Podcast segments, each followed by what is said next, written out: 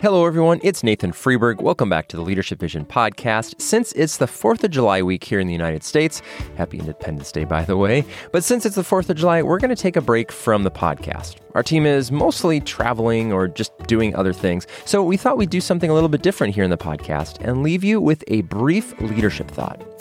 We'll continue our team engagement series next week, so if you've missed any of those episodes, you can get caught up. Uh, there's a link in the show notes. Take some time, digest it, take some notes. It's all really good information. So, Leadership Thought is intended to be a short episode where we take one simple idea, attach it to a story, and ask you to reflect on it as it relates to your own leadership context. They're often great conversation starters or jumping off points for broader discussion. So, this leadership thought came to me on a morning run, and it has to do with stepping back examining or re examining things at your disposal when you're faced with a problem. So the other day, I was out for a run in my neighborhood and I passed a car that had a Mega Man bumper sticker on it. For those of you who grew up in the 80s and may remember Mega Man, this was the title character of a Nintendo video game, and I remember playing that game for hours on end with my brother. We eventually ended up beating the game, it was a lot of fun, but there was this one level in particular that we got really, really, really stuck on. I remember feeling just so defeated because no matter what we tried, we just couldn't get past the main bad guy at the end to advance. Now, one thing you need to know about Mega Man is that he had all of these special weapons and gear and things that you would you would cycle through to use in different situations to overcome these obstacles or defeat different bad guys. And we thought that we had tried them all on this level, but nothing, and I mean nothing worked. Now, for some reason, my dad got involved helping us try to solve this issue. And he wasn't into video games or anything, but somehow he'd gotten hold of a phone number to call Nintendo. Now, this is way, way before the internet, and I assume it was some sort of a tip line, but he called it, and with my brother and I crowded around the receiver listening, the guy in the other end told us that you had to use the bubble gun to get past that particular level.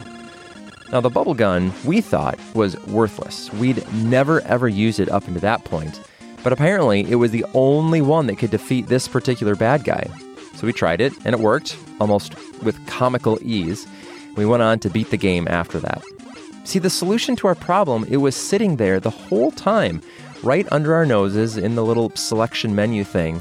And we failed to even try it. Not even once did we attempt it because we thought that we knew what it would do. We thought that this bubble gun would just shoot out these little bubbles and it wouldn't hurt anything because that's basically what it had done the other times that we tried it. We thought we had exhausted all of our resources and options, and at that point, it was just a matter of our own skill preventing us from making it further in the game. So we kept practicing more and more, trying harder to aim the fireballs and dodge laser beams, but nothing worked except for apparently this bubble gun. The solution had nothing to do with our talent, really, but everything to do with using the right tool at the right time to get where we wanted to go. And maybe asking for help a little bit along the way. The solution was kind of about knowledge knowledge of how the game worked, what resources we had, and how they worked in every situation. So, my simple leadership thought for you today is this are you aware of all the resources you have at your disposal and how to use them? Do you know who you can ask for help when you're stuck, when you are actually stuck and need to stop trying on your own? Think of a tough problem that you're facing right now. How can you re examine or take another look at all of the things in front of you that might help you get past it?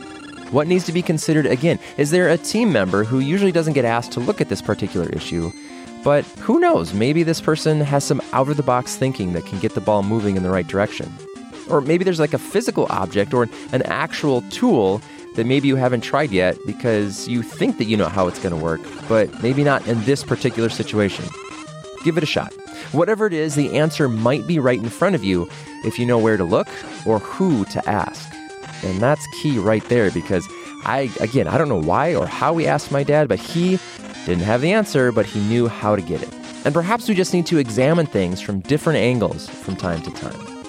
We'll be back next week with more episodes to continue on with our team engagement series. If you have any questions about how to create a strengths based team in your organization, visit us on the web at leadershipvisionconsulting.com or send us an email. You can send that to connect at leadershipvisionconsulting.com. I'm Nathan Freeberg, and on behalf of our entire team, thanks for listening.